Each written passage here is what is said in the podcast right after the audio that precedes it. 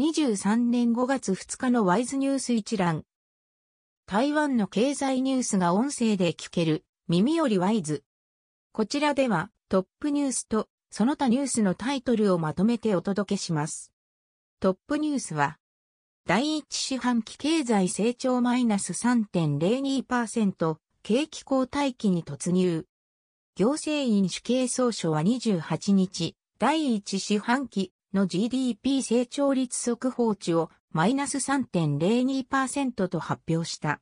輸出と投資が予想以下で2月時点の予測から1.82ポイント下方修正した。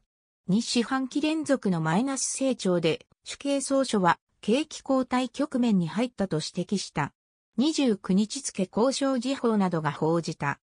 その他ニュースのタイトルは、TSMC 日米工場の受託価格、台湾工場より1から3割高か。TSMC のサプライヤー、台湾で露光材料生産。ロームとデルタ子会社、窒化ガリウム高電シードードトランジスタ量産開始。アドバンテスト、プリント基盤の新風買収完了。ユニマイクロン、休暇取得を強制化。デルタが工場拡張、投資額218億元以上。AUO の車載パネル、自動車大手8社向け受注か。鴻海、マイクロソフトのクラウドサーバー受注か。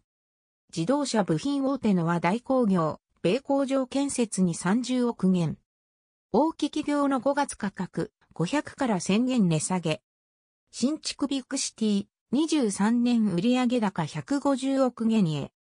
コストコの冷凍ベリー、A 型肝炎ウイルス検出。高尾に小型原発を相当選出は目指す各体名詞。